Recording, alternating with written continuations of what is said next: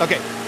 Welcome. Welcome. welcome to, to. welcome. welcome. Welcome. you do it. Dude, Matt, welcome to Don't Feed the Trolls, where we are mowing. What you're growing. This this week's awesome. This is the first time I just emailed somebody out of the blue and said, "Hey, I saw you on Anthony Bourdain. I think you're cool. Come on our show." And guess what, Matt? They came on our show. So this week we have t- Tom Nardone, president and uh, founder of Priv Priveco. Priveco. It's Priveco. It's a pri- it's a private company. When he talks about that on the episode, you'll hear it in a minute. Um, and other companies, but he was on TED Talks and he gave a talk about uh, volunteerism and he made it really funny. And I love it because he's super unpretentious. And uh, but he started Detroit Mower Gang, and that's what I thought was cool because he's just kind of like I got a lawnmower and I started mowing, and you'll hear all about it. But uh, It's Yeah. Detroit is a it's it's a rough city, and he just started mowing some lawns, and so I thought I want to talk to this guy because this guy this is what our podcast is all about. He So- he he really embodies it. Tom Nardone on this episode, but first we got some amazing troll mail from the Bigfoot episode a few weeks back, and we want to read it yeah we did. in a segment of Don't Read the Trolls.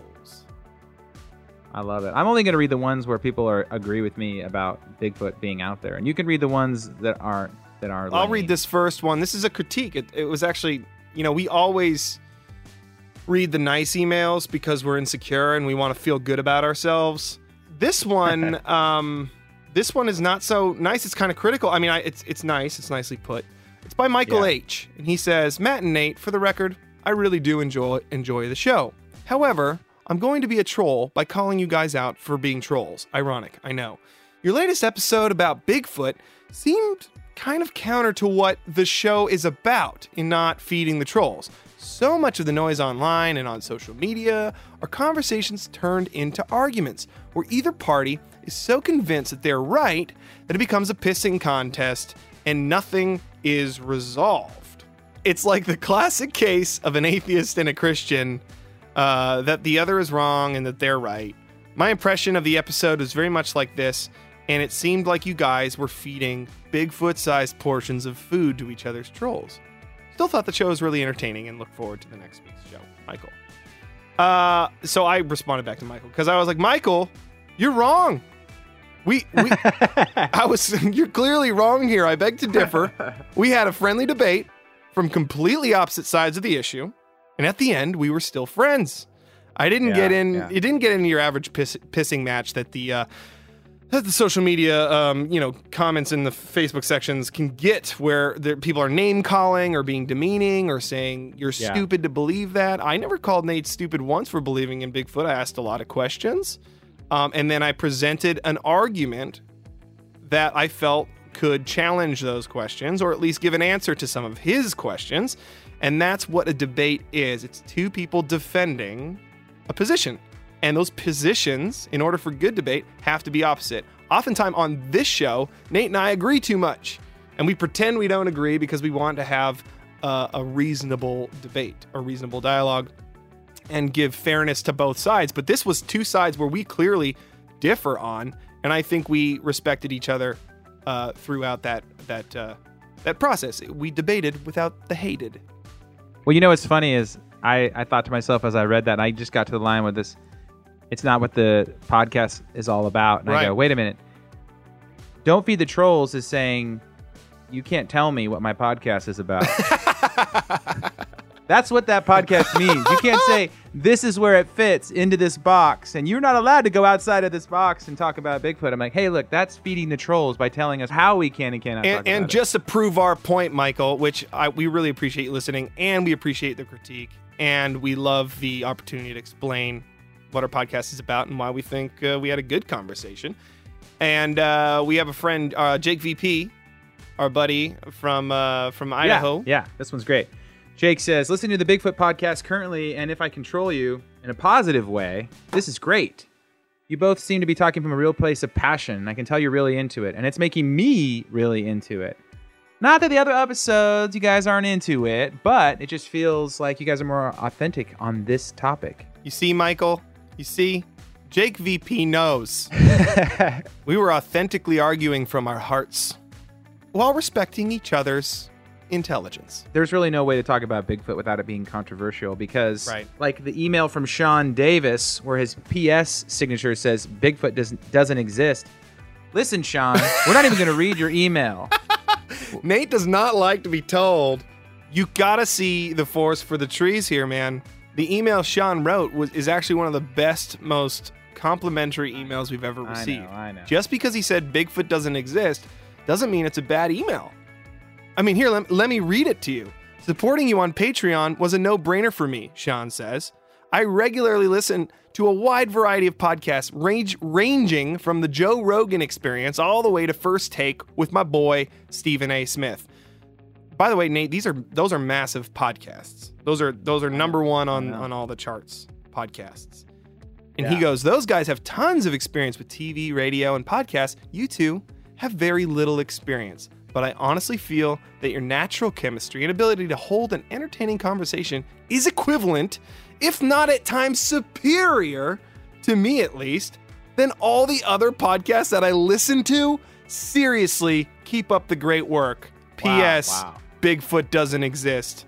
And Nate, to that I say, Bigfoot does not exist. Because a man who's going to compliment us that much deserves to have an opinion we cling to.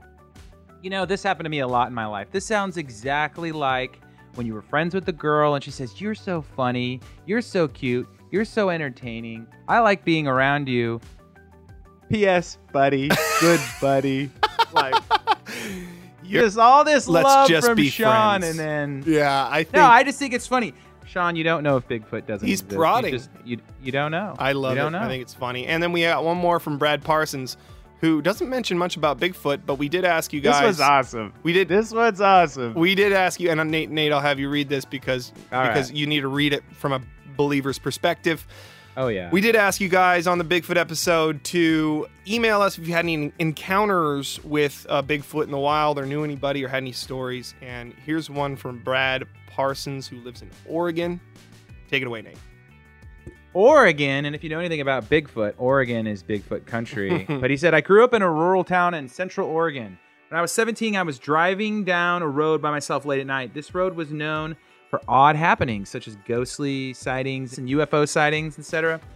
While driving down this road, I saw something leap from the bushes. Oh my gosh. And just beyond just beyond my headlights. As I approached, I saw two yellow eyes staring at me, and I was assumed it was like a deer or a cougar or something. But what I saw was a four or five foot tall creature that resembled a spider monkey. It had short hair, a rounded head, thin arms and legs, and a tail, and it was crouched on its haunches. So it had a tail. Never heard about this. Hmm. I passed within 10 feet of it, and it was very close to the road, but it did not flinch when I drove past. The last thing I saw was its yellow eyes staring back at me through my rear view mirror. Yay. I did some research and found out other people have been reporting seeing this thing, and they and I believe it's called the Northwest Devil Monkey. Why do they got to call I'll it a si- devil? All well, there's the glow? New Jersey. Well, the New Jersey Devil is is the flying version of this. Oh, you know that, right? okay. So the Northwest Devil doesn't fly. Yeah. So the Fair New enough. Jersey Devil, which is like a sports team, Right. and It's like become a legend. Uh, but send me more info if you'd like. Thanks for the great stuff. Love the podcast. This is awesome because I actually didn't talk about this, but the bioluminescent eyes. People talk about the That's eyes nocturnal. That's nocturnal eyes, right? Yeah, yeah. But people have seen green and red ones um, with Bigfoot. Lots of green and red eyes, and they're really tall off the ground. So people are like, "That's something looking at me." Jeez. So they've got some vision. So yeah, this guy saw this Spooky. crazy monkey. Let's take let's take uh, more of these stories. I, I like to hear the first person accounts because I feel like you guys are real people, not just some loonies out there, you know, uh, trying to trying to advance a conspiracy. You guys are you guys are our listeners. You're our people. You're you're close to home. So if you have any other experiences with with the spooky Bigfoot or devil monkey, please email us. We'd love to hear them. Well, you know what, man? I had an idea basically about this. Hmm.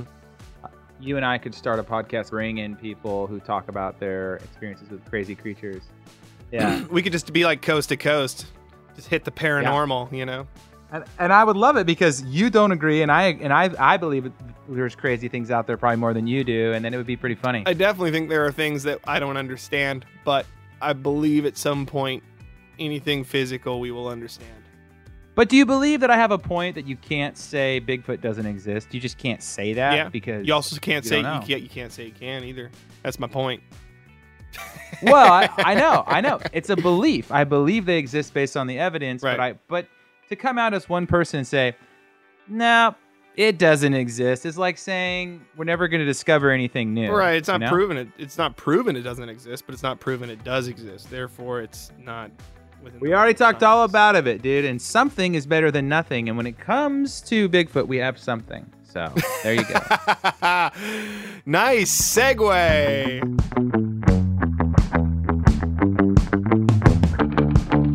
I'm Tom from the Mower Gang. We are a volunteer group that mows the abandoned parks and playgrounds of Detroit.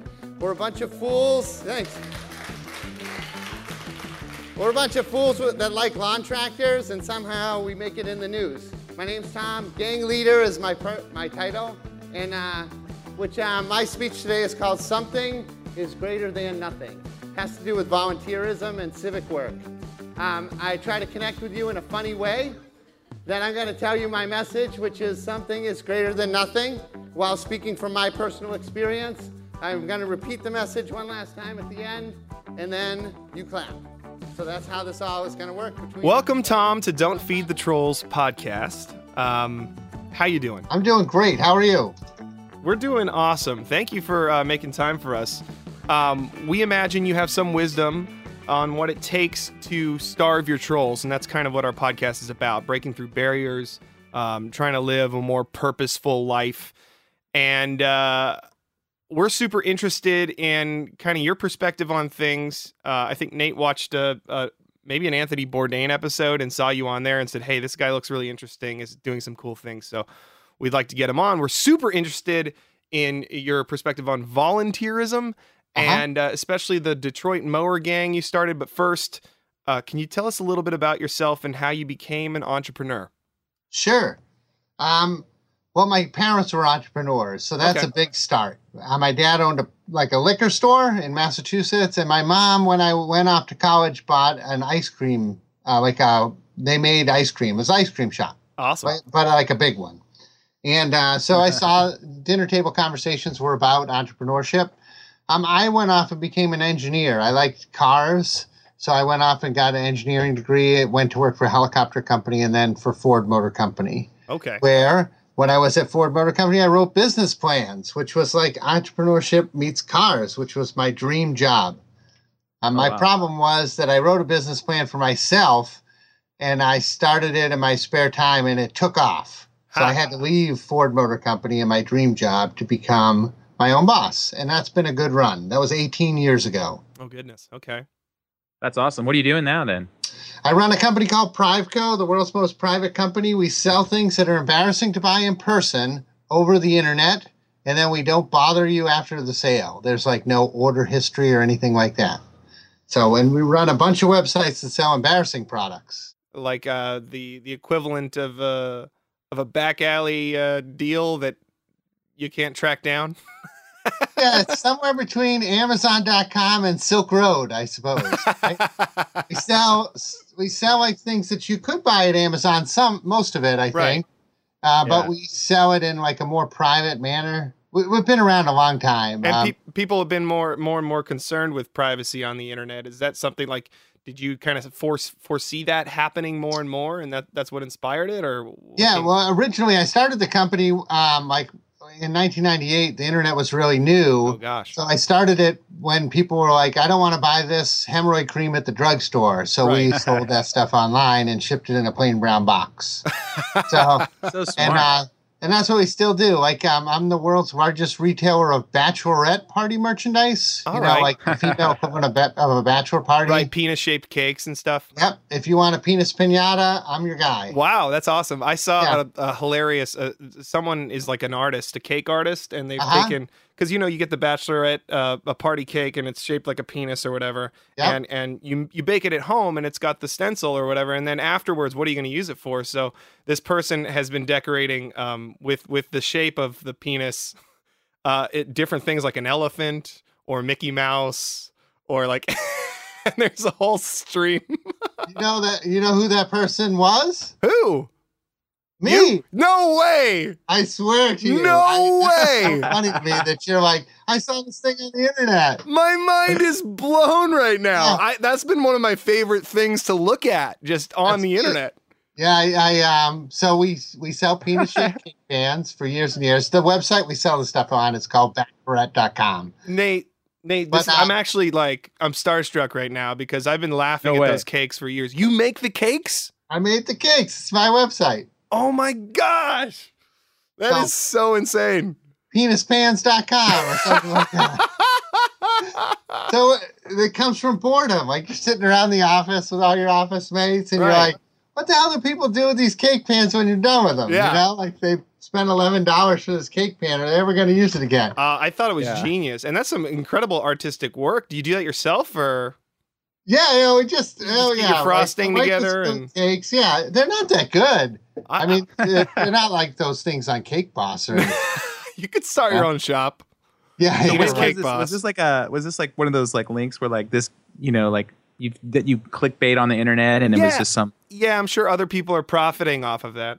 I'll tell you my experience with this is you create this thing, which you know is this website with it's probably has like a ten ideas on it. Right. you know, and we make all the cakes and we do all this work, and then all of a sudden you see your work show up like on BuzzFeed, Right. Yeah. yeah yeah and then they're like, "Well, we gave you a link back to your page," and it's Right. like, "Yeah, after you used every single photo from it in a slideshow, you gave a link to the you know, the original art." Oh, the old Man. meme culture is it's tough. Everything's a copy of a copy of a copy, and the the, the original artist gets screwed here. They just take the like they just take the take the image from it. Yeah. It's it's crazy. It's Yeah. absolutely- yeah we've we've had that happen on this on this podcast we've made some funny memes ourselves and people will rip them and upload them onto their page and then all of a sudden our traffic is like dies and we're like hey wait, wait what happened yeah, yeah. Like, hey, like I made that. I wrote that joke. You know. Well, right, but unfortunately, I mean, for us, w- you know, we're borrowing a lot of other people's original content.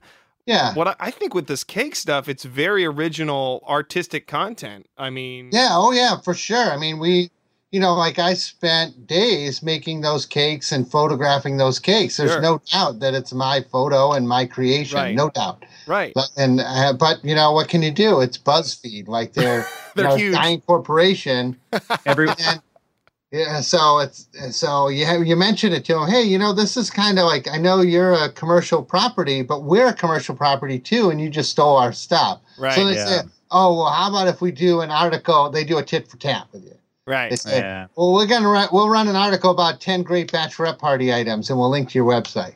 And it's like, all right. So then shut up, you know. well that's smart Uh, so you, it's like, uh, well, when you have the user base, you have the power, right? You'd be like, I'll just trade you. You know, I'll just absolutely now right. that I got their eyes on your product, I'll trade you their eyes. For now That's everyone's right. googling penis cakes right now yeah. well, that's funny that that came up. Yeah. Oh my gosh, that so that that yeah, we sidetracked a bit on that because that was that was a fascinating um little tidbit.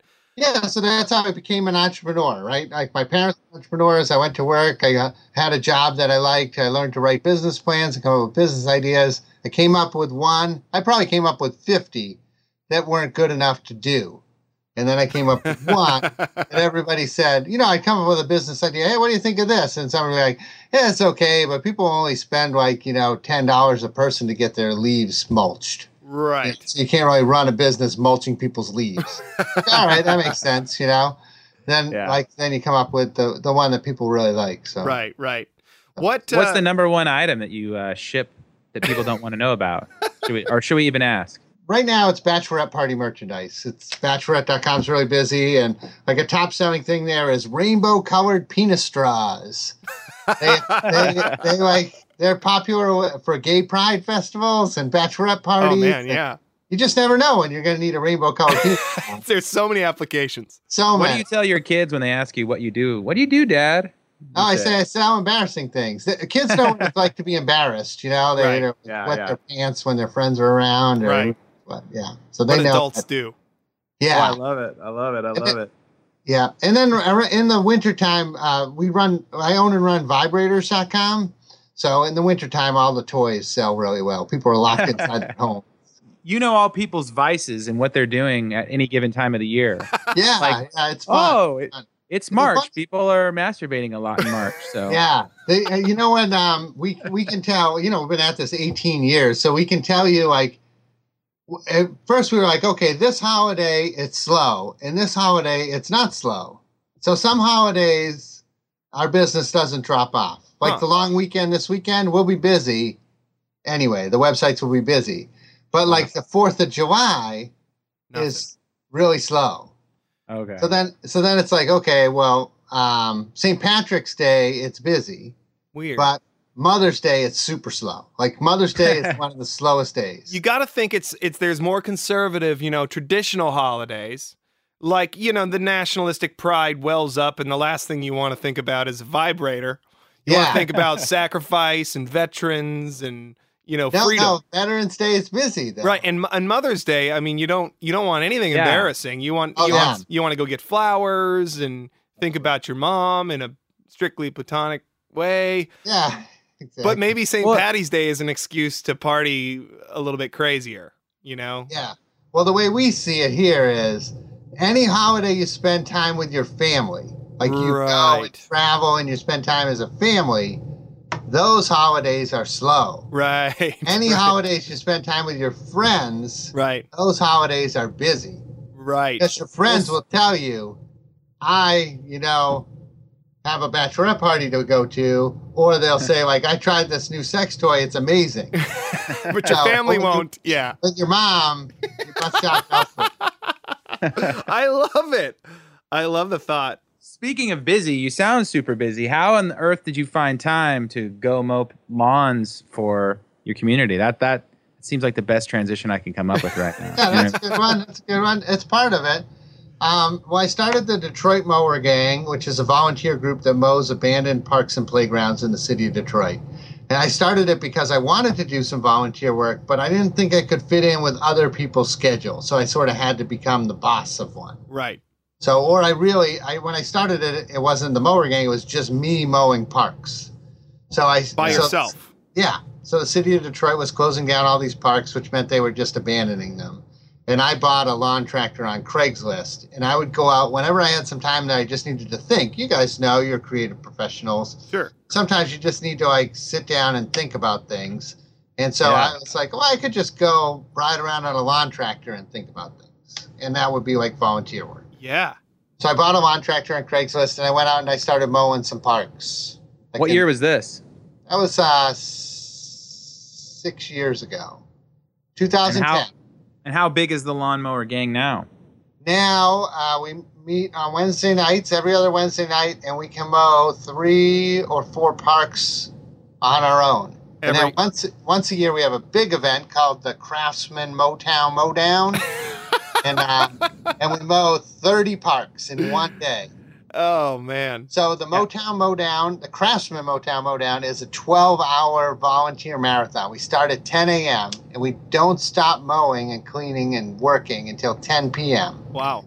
But the first year, I Yeah. tried to plan it as a 24-hour. Oh gosh. First and only year it was 24 hours. The idea was that you would just keep mowing all night long. now, this was not well thought through because we mow parks in like the worst neighborhoods of Detroit.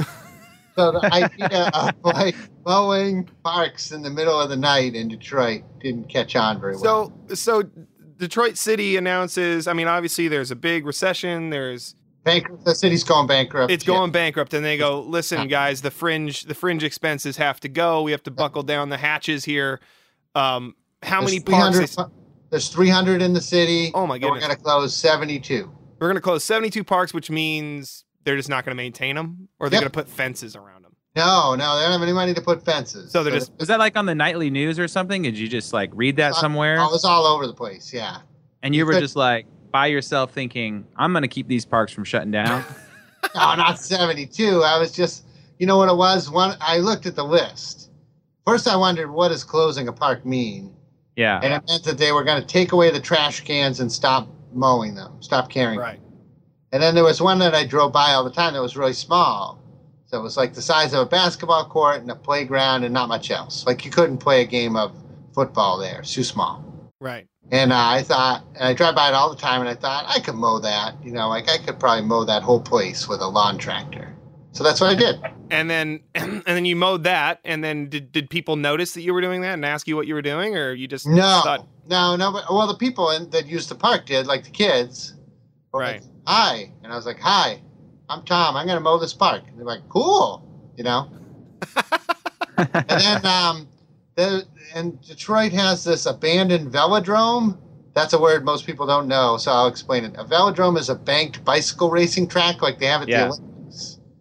So a group of uh, like an organization built one in 1969 in Detroit, and the, and by the late 80s it started to crack and stuff, so they abandoned it.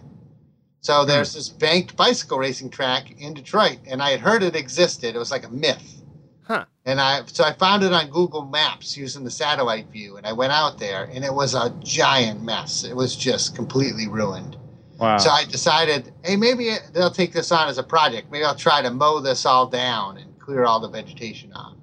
But I knew I needed help then, so I that's when I started calling it a gang, like a biker gang, but for lawn Right. mowers. And I uh, tried to invite anybody that I thought would want to use this bicycle racing track, like remote control car clubs or mountain bike groups or bicycle bicycling groups. You could have got a Alright. bunch of hipsters. They all have those fixed gear bikes, and they'll all Yeah, go yeah, so I contacted all these people through Facebook. Well, the crazy thing about the velodrome is you can actually get to it on your motorcycle, or people. I've seen people drive cars around it, and it's really steep. Like it's so steep you can't walk up it. But, uh, so, like I've ridden my motorcycle around it countless times. So it's kind of crazy. It's all covered in graffiti now because people, you know, now that you can use it, people go there all the time. So right. it's really kind of a crazy attraction. You can find Hmm, pictures really? of it online. And uh, just look up Detroit Velodrome and the pictures will come up. And that, that's got me on the front page of the paper. And then from there, we just keep trying to find cr- sillier and sillier things to do, I guess. That's awesome. As a gang of people with lawnmowers, Yeah. essentially. Yep. So now on a given Wednesday night, we'll have about 20, 25 people come out. And we can mow park after park and drink beer and do all that sort of stuff. That sounds like the kind of club I want to be a part of. That sounds like Right. something fun. That's I'm part of like a I'm part of like a scooter club or have been, you know, in years past where they do like yeah, they do like drives for kids and stuff Sure. like that. And I always feel like when you're when you're working but also having fun like that I would pay to do that. Yeah. You know, when you're doing something valuable that's like restorative of a community or helpful and it's work, but you're also having fun, there's just you don't need to get paid. And Yeah. so you have this perspective, and um, Nate, I think, listened to your TEDx talk on volunteerism yeah, like and the power of it. Um, why do you think that people? Well, number one, why do you think people want to volunteer? Why is that? Why is that innate in us? And then number two, how do you inspire volunteerism? How do you get people on your side and and bought into your vision? Oh, um, okay. Well, let me start by saying I have no idea. Like, I'm not, I'm not an expert at this. Like, I'm not a sociologist, you know? Um, so the first thing, I don't know why people like to volunteer. I know it feels good, right? Like, right. Like, Yeah. but that's the same reason why you put your finger in your ear and you wiggle it around, right? Like, I don't, I'm not an ear doctor, but I like a Q-tip in there. It just feels good. So I think people want to volunteer because it feels good, um, and it makes them feel less terrible about themselves. Beautiful. One of those two different. We could always use that. Yeah, Yeah, more I- more I or less terrible feeling. Some people, yeah, people want to hate. Some people are like, oh, I just want to love myself, and other people are like, I would like to hate myself less. so, so, um, and then how do you get people to join you in volunteerism? The way I do it is I try to make it fun. yeah. Like I see that's my job as the leader of the volunteer group, but I can't outwork some of these people. Like they work so hard and they're so good at what they do. Like this, some of these people are true. They love to mow grass and they're really good at it and they bring this great equipment. So I just see my job as the leader is to try to make it fun. Like every time Right. we go out, I try to do something fun. Yeah, I- just announced our next event. Here's an example. And um, it has nothing to do with mowing, but we're going to try to eat a durian fruit what that is? yeah. Oh, this is the stinky fruit. Yeah. So it's like this has nothing to do with mowing grass. But I saw one at the Asian market. And I was like, I always wanted to try one of those, but you really need like about like a, I need like a spoonful of that, and I have to buy a four pound durian fruit. they're huge, yeah, Yeah. and they're they're very healthy, I believe. That's what they tell you. And uh, and you cut it open with a machete, and all of a sudden, so, so I go, oh man, I, I gotta bring this to the next mower gang event. So next mower gang event is mow grass and eat a durian fruit. Durian pinata. I love Yeah. it. I, I think I think the interesting thing about all this is like you're kind of saying I don't know what I do. I just do something, and I think so many times people want to know how to start something, how to get something going, and you're just saying you just it just takes someone crazy enough just to start it, and then it goes off from there. You know, Yeah. right. We we're, we're inspired by Shia LaBeouf's uh, inspirational video where he just yells "Do it" the whole time. Oh yeah, Like, how do you do it? Do it. do it. And that's, I mean, people ask us all the time, like, you know, like Nate and I are, are musicians. We Yeah. we started by forming bands initially, and you know, people always ask us like, how do you start a band? Like you ask people, do you want to start a band? You just, yeah, you just do it. You Yeah. just get, you just get your instrument, and then you ask other people If they your instrument, have instruments, and then you get together and you start playing your instruments. Like that's, it's very simple. But see, the thing, the thought is from everyone. I think humans just think, well, I have to be a lawnmower expert in order to start a lawnmower gang. You Yeah. know, and Tell you you're that's like, not I- true. That's definitely not true. And how is Yeah. Detroit? How is Detroit as a city? Is this like something that's happening all over the place? Like people are kind of like, well, the city ain't gonna do it, so we're gonna do it. Have you heard any other cool stories of people picking up lawnmowers or starting gardens or what? what what's what's yeah, happening? There's, there's stories. There's like stories. Yeah, there's a lot of that. There's not enough. You know, Detroit's a Yeah. tough place. Detroit's in rough shape. Right. You know, and and you know, a gang of 20 guys who mow every other week isn't going to fix it. Right. Yeah, Yeah. yeah. Every once in a while, here's another. Remember what? Remember I talked about BuzzFeed stealing your my penis cake photos. Yeah, yeah. Like every once in a while, a libertarian, we'll say some or- press organization with like a libertarian bend will right. come and say, because libertarians, you know, I, I don't like to get political about it, but Right, libertarians like to say that government doesn't need to exist. If Right. there was no government, private citizens would step in and take over. You know, that's like a common theme. Right. They like to say, Yeah. well, you're an example of private citizens stepping in and taking over the Yeah. mowing of parks. Yeah. Like if you saw the parks we were working on, like like we are Yeah. the world's worst park care care- the worst. you know, like absolutely horrible. Like, these places are waist deep by the time we get back to mow them again. Like at the beginning of the year when we do the mow down, we mow all all the parks. right. And then we Yeah. mow every other week. So say we mow 30 parks. Let's do some math, right? Uh, You didn't think there'd be math, but there's going to be.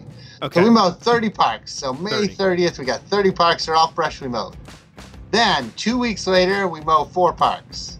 Two weeks later, we mow four parks. Two weeks Okay. later, we mow four parks. When do we get Okay. to the 30th park again? Two or three months in. Yeah, three. So then when we get there, the grass is waist deep. and then the next week we get back to the park that we mowed right away, and we Right. two weeks after the, and that's waist deep. So they're waist deep, waist deep, waist deep. So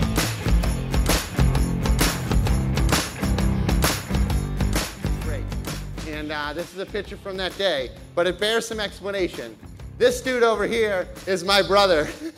he came because he loves me. This pair of knees back here is um, Mike, Dr. Mike. He worked for me. I paid him to go. This guy here showed up to tell us it was impossible and would never do anything. Screw him.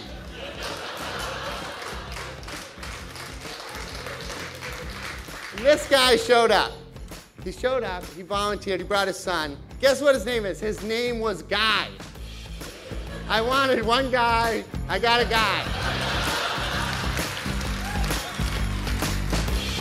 So, this is, So you're you're an example of what would happen if it, if the whole thing was just turned over to private citizenry. yeah, and it's ugly. You would get a band of 25 guys together, and you could do uh, you know It would be drunk on lawnmowers. a small percentage of the work as as as as much as you could do. You know, sometimes you mow 12 hours and it still doesn't get the work done. Exactly. Yeah, we do a crappy job. You know. Is there any hint from the city that they will be maintaining these parks? yeah, we, or- um, we're not out of business yet. The mower gang is not out of business. Okay. But um, we've started to struggle to find parks because the city declared bankruptcy.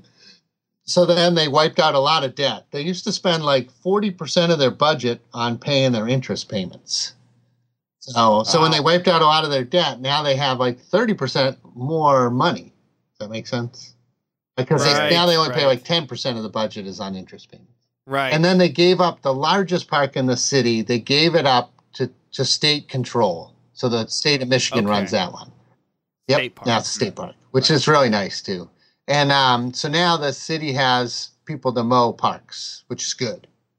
Um, Great. And then, but we found out that the Detroit schools are in rough shape. The uh, population of Detroit. Oh, what? I, if you don't know this, which nobody does, most people don't. Detroit at one point had 2.2 million residents, and now it has 750,000. Wow. So Whoa. it is two thirds vacant. And Right. so what someone in the mower gang, this guy John Barrett, figured out was that elementary schools have playgrounds because we mow playgrounds. That's what we're interested in because kids need a place to Right. play and they can't mow their own crap. We don't mow horseshoe pits because adults can mow their own crap. So, um, so someone figured out that these elementary schools they all have playgrounds outside them. So we went around and scouted out all those, and they're not mowed by the Parks Department. So we found like twenty something elementary schools. So that's where we're, we're doing a lot of work now. Well, that's cool. Uh, okay. So the schools need help, and those don't those don't actually qualify as as Yeah, park- they get uh, parks and recreation. the city of Detroit has like a infrastructure group that mow that like does what they call like a rough cut. Not park. Right. It's not like parkland cut. That's a that's a finish cut. So they Yeah. just cut down the vegetation, and they do it like uh, two to four times a year for these abandoned schools. If you're a young artist or a hipster, you want your own bike track, you want a cheap house, you can get a house for five thousand dollars. Move Oh, to you can Detroit. get- You can get a nice house for five for five grand. You can get a pretty nice one. You can get one for five hundred bucks. Why aren't hipsters just moving to Detroit in droves? like, They say they are. They say they are. I mean, aren't these artistic communities popping up in industrial districts? You know, creating. It's like I heard yeah, some there's story, some. There's some. There, there's uh, there's reason to do that. urban farming and such like that. Yeah, there's reason to do those things. Let the vines take over the. Yeah, there's one park we went to had a bunch of grapevines. And there's all these grapes, and I was like, "Oh, I'm going to go back there and harvest some grapes." and then there's one place we went last year that had so many raspberry bushes that we were all stuffed full of raspberries. Good, it's organic. It's just like nobody touches Yeah, these. Great. You know? Yeah. yeah, you could start raspberries.com, then it comes with a dildo, and you get a and you get a nice basket of raspberries. Yeah, for the, we could spell raspberries with two S's. Raspberry. Raspberries. Don't be the trolls gets five percent of every sale. Yeah, Yeah. well, yeah. These these ideas aren't yeah, free. no, They're no, too good. right. They're gonna end up on BuzzFeed soon. What are Yeah. what are some cool stories with like the kids? Like the kids coming out. Do you see them playing in the parks and smiles on their faces, or are they are they just kind of Yeah. are they taking back the land? Are they owning it themselves? No, these are little kids, you know, but they play on the swings. That's the important part. That's what we look for. You mow the park, the kids come out and play on the swings. That's what we want. So, or basketball or something like that. I have an idea for in the future. I want to get something going because a lot of these parks have like three basketball courts, but there's only like one net left. And uh, what happens when there's only one place to play basketball is that all the toughest, oldest people play. and then the little kids can't play basketball at all. Right, because they're not invited to the party. It's it's Yeah, limited. because they you get know? beat out. They get pushed aside. Well, it's five on five max. You know. So. Yeah. Yeah. So we're kind of hoping that I'm hoping in the future that maybe if I find some time, which I don't have a lot of, I'm actually hoping one of my my oldest son who's 11 um, gets through Boy Scouts where he needs to do an Eagle Scout project, and we'll go do that type of thing. So you would go in and restore the nets.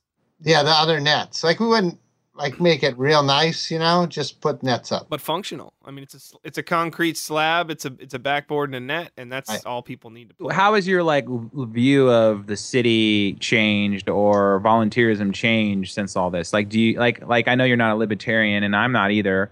'Cause Yeah. I used to I used to be kind of like that, and then I realized no no no you you nobody's gonna do this if somebody doesn't make Yeah, it who's- happen. You Who's know what I gonna mean? collect it? Yeah, like trash collect. Let's just go to trash collection, right? who's gonna or who's gonna trap skunks, right?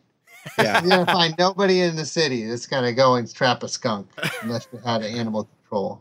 Crazy reality show of that guy Billy that does it. Billy the Exterminator. Have you That's seen that show? one, Yeah. He's that's like a it. vigilante. he goes around Yeah. exterminating. He's like the punk rocker of. Yeah, of it's like the death skunk metal catcher. skunk catcher. but yeah, but I'm but I'm just wondering how your like your view has changed. Like if you could if you could give, give a speech, which you already have at TED Talks, like what would you say we need to do? Like I mean, I know you know you say you're not an expert, but do you have any ideas of how it could work or work better? My thoughts on it are that there are there's probably a small portion of Americans that volunteer, right? Right. So may- Say it's 25%. And those 25% volunteer a good amount. Right. Like they volunteer a lot. And I think that the world would be a lot better place if we could get like maybe the next 25% of people to volunteer a little. right. So a small amount of people are carrying the bigger burden of the work. Yeah, I think there's something about it feels good to volunteer, but some people volunteer a little bit and then they they can't feel good about it. They're like, I should do that more often. Right. Like I hear people say that a lot. I should volunteer more often. They never say, I volunteer a little. I'm proud of myself. Right. Now, I think if they knew the contribution they made, that they might be more proud of what they do. So that's my my thing is let's not all take this so seriously. Let's just you know find something volunteerish to do. Yeah. Something is Yeah. better than nothing. Right. Yeah. so that's the whole thing. Something is better than nothing. That's my TED talk. Yeah. and there's like there's the giving money to charity thing and it's real popular to like out some charities as not spending money wisely Right. and uh, i think that's true you need to out those people for doing that but i think that also gives people a pass on not giving money to charity Well, right. You can just be a cynic or a skeptic and say, well, why would I give money to charity? They're all crooked. Yeah. You know? So I think there's somewhere there's some happy middle ground in there, and I think the progress to be made is at the border, the border of the people that almost volunteer. You're never going to get the hardcore cynics to do the volunteer work. They're never going to come out. They'll be miserable, and everybody there will be miserable because they're miserable people. So, but um, but if you just make the volunteer and the people who volunteer are the nicest people in the world. So Right. you just got to get like a few of those people's friends. So I think the trick is to make the volunteering fun for the volunteers, and then they will tell their friends to come. That's my the game is not to try to convince everybody to volunteer. It's make Or- the volunteering more fun. Get those people to involve their friends. or to guilt people and no one no one wants to be guilted into something. yeah, Like if you don't do this, it won't get done and people will suffer. yeah. And that's care. on you, man. That's on you. Yeah, th- I don't think guilt is the way to get people to do it. I mean, it works for some things, and it does work for a por- portion of the population. Can be But- functional, yeah. You know, whenever I volunteer or give my time to something valuable where I feel like I'm making a difference, it feels good. I actually get a return. Yeah, It's actually you can be selfish and volunteer. Yeah, You get a return from it yeah, that is that is totally only yours. You I don't have to share that return. yeah. There's nothing wrong with that. There's nothing Yeah. wrong with being a little selfish in the volunteer process. Right. Like- Like we we talk about picking up diapers, you know, like if you see if you're out mowing a park and you see a dirty diaper that's leaking or whatever, you don't have to pick that up. Right? Dude, like there's a limit here.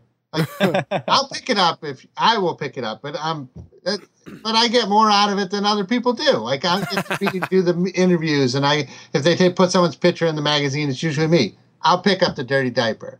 But like you know, Don King, the guy who shows up every week, who's really dutiful and everything. Don, if you don't want to pick it up, you don't have to pick it up. That's fine. Like, fine, you brought your mower, you drove here, you spent gas, Sure. you're here all night.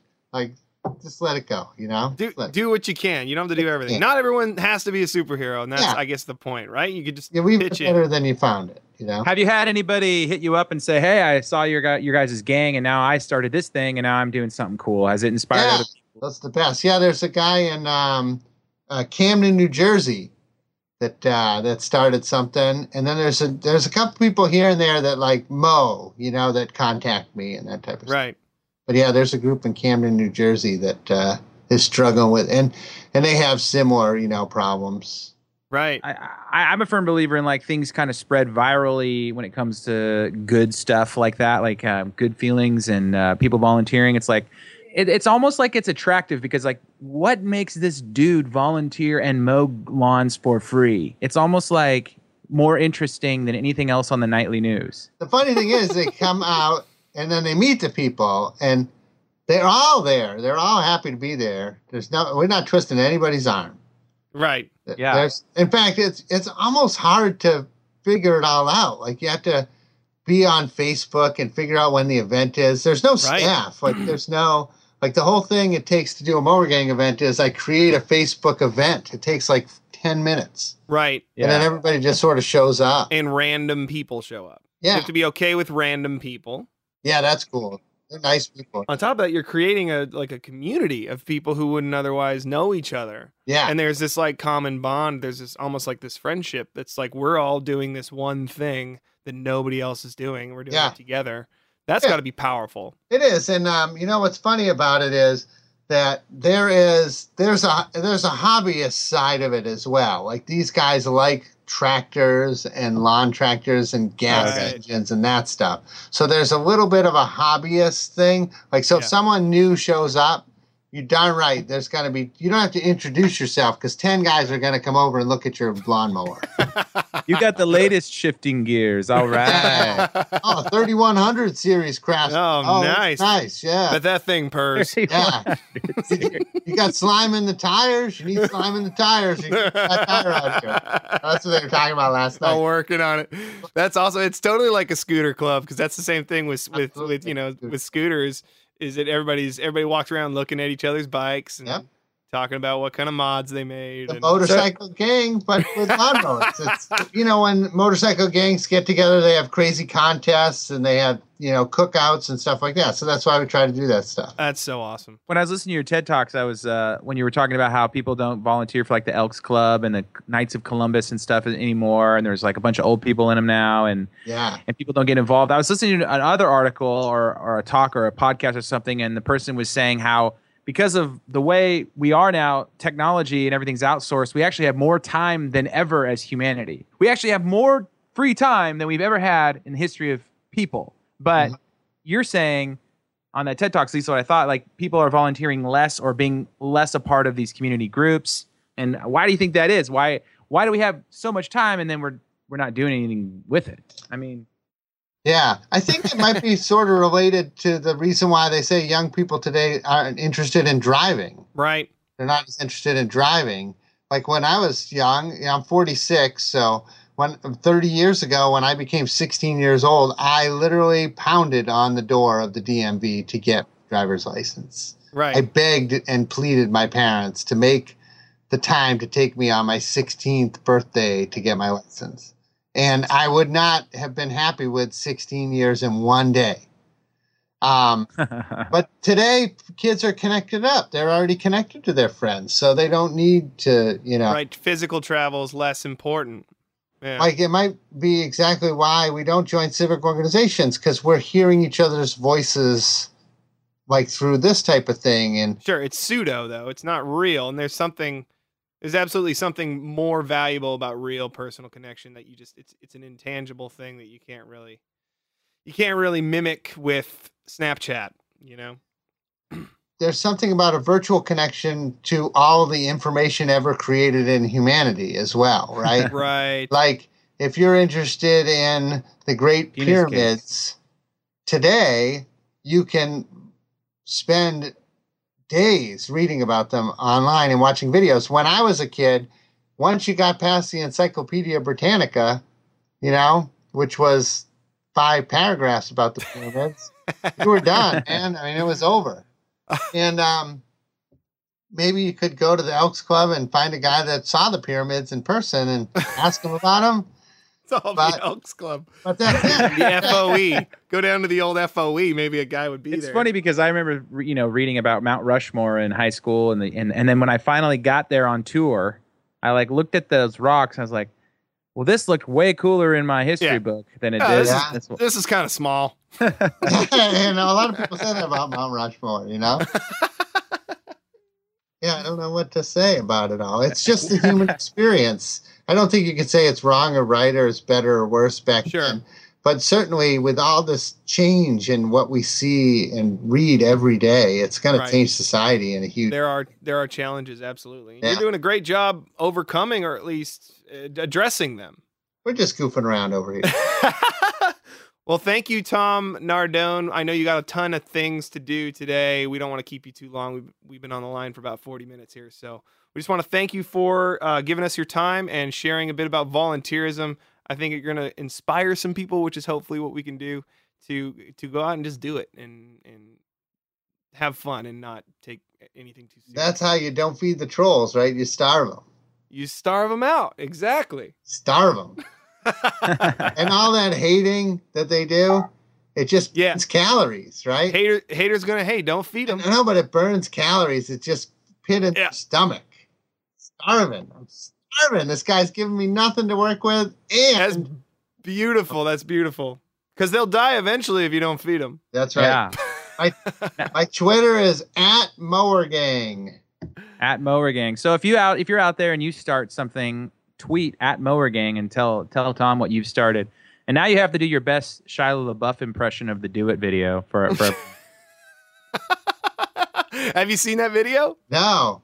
I saw it's just Shia LaBeouf going, "Do it, do it, Yeah, wake up and do it." that's a good one. Yeah. Have you seen the Gary uh, Vaynerchuk one where he's in the cab and a woman runs up to him and she's like, Word, uh, three words to inspiration for any day I'm feeling down. Three words. Three words. You're gonna die. Yeah, that's inspiration. Do something about it. Do something about it. Fucking love you. I love you too. Take care. Ready? Life's getting weird. That's beautiful advice. like, I wish I had the guts to say something like that. You're gonna die. you need inspiration. Well, you're gonna die someday. The That's truth great. sometimes is the best inspiration. Yeah, Oh yeah. Oh yeah. great. Absolutely. Thanks, gentlemen. It was a pleasure to be on the podcast. Yeah, thanks so much for coming on. All right. Appreciate it. All right. Bye bye. Imagine there's no heaven. It's easy if you try.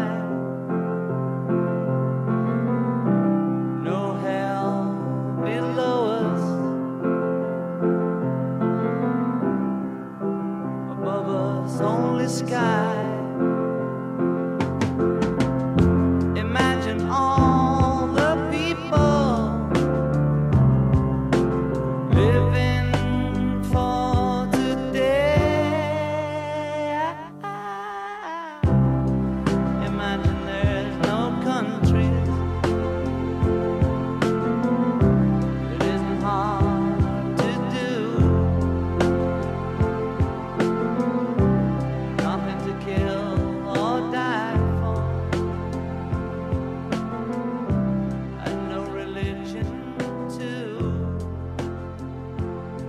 You know what's funny, man? I actually finally figured out why I like to keep the conversation going. Mm. Because I like get I get like kind of chummy with these people and I want to be friends with them and I don't want to say goodbye. You're a very friendly guy. You're always like, I, that's why we could be friends because I always want to keep the party going like late into the night, and you're you're always Yeah. down. You're always like, I'm not going to bed. There's more conversation to be had. And it's the Yeah, yeah. I mean. Yeah, I mean, it's just like, you know, you like that's it. We're not gonna talk to Tom again, and I'm like, oh, that's sad. I want to talk to that guy like some point in the future, but then I gotta think about it and go, Tom's got way too many friends. He he does not have time for some trolls podcast host to, to text him Well, about his life we- and stuff. You know. we will have have our relationship, however brief, documented forever on the internet via this Yeah. podcast episode, and it'll be a, a moment in time that hopefully inspires people for years to come. Yeah, you're gonna die out there. You're gonna so die. so mow, do something. Mow some lawns, and don't and feed you the. You don't have to know how to do anything. Just do it. Do it.